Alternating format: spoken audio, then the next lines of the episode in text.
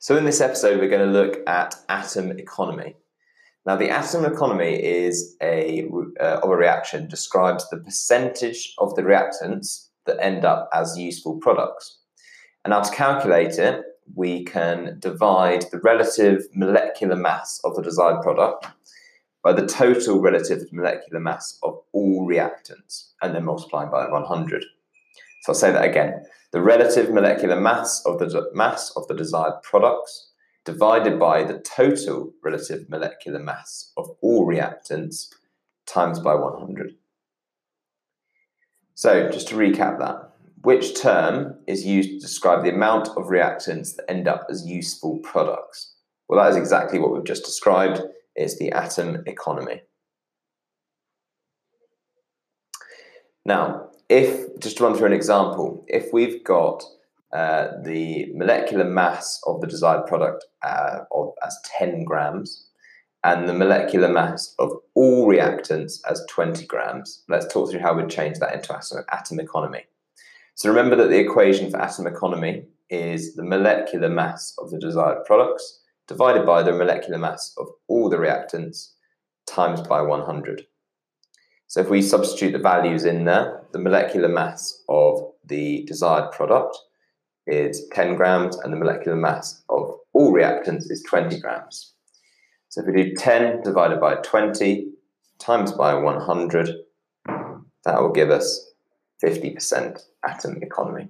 And all that means is that 50% of the uh, atoms that are within the 50% of the mass of the atoms that are in the reactants turn into useful products um, in the reaction.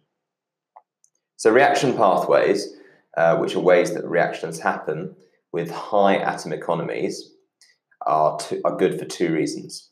First of all, the cost. So, the smallest possible amount of reactants um, leading to desired products will save money in a reaction.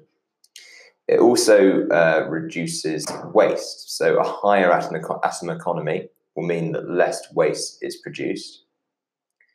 And when choosing a reaction pathway, we don't just consider atom economy.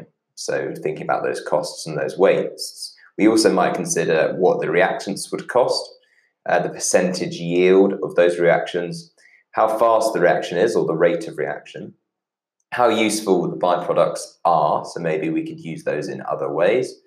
Um, and the position of the equilibrium. So how easy is it for this reaction to occur? And does the reaction um, is does the reaction constantly re, um, reform the reactants again from the products?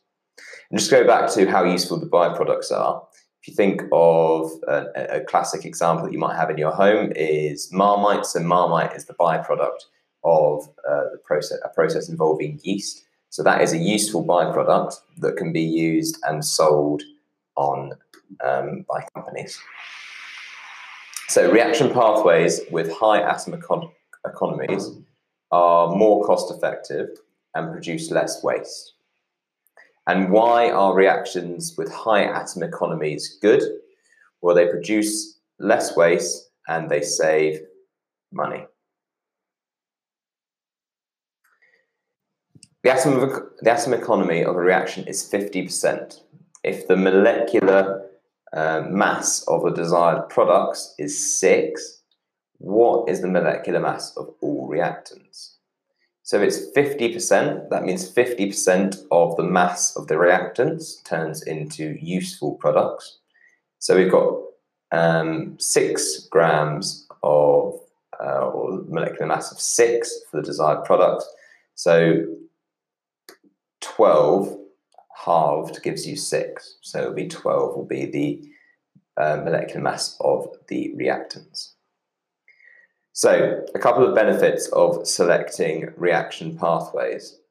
So first of all, you've got minimal waste. And secondly, you've got minimum cost of reaction. So that's two things you need to consider. And finding ways to make the, the, the waste products out of chemical reactions useful can increase the atom economy.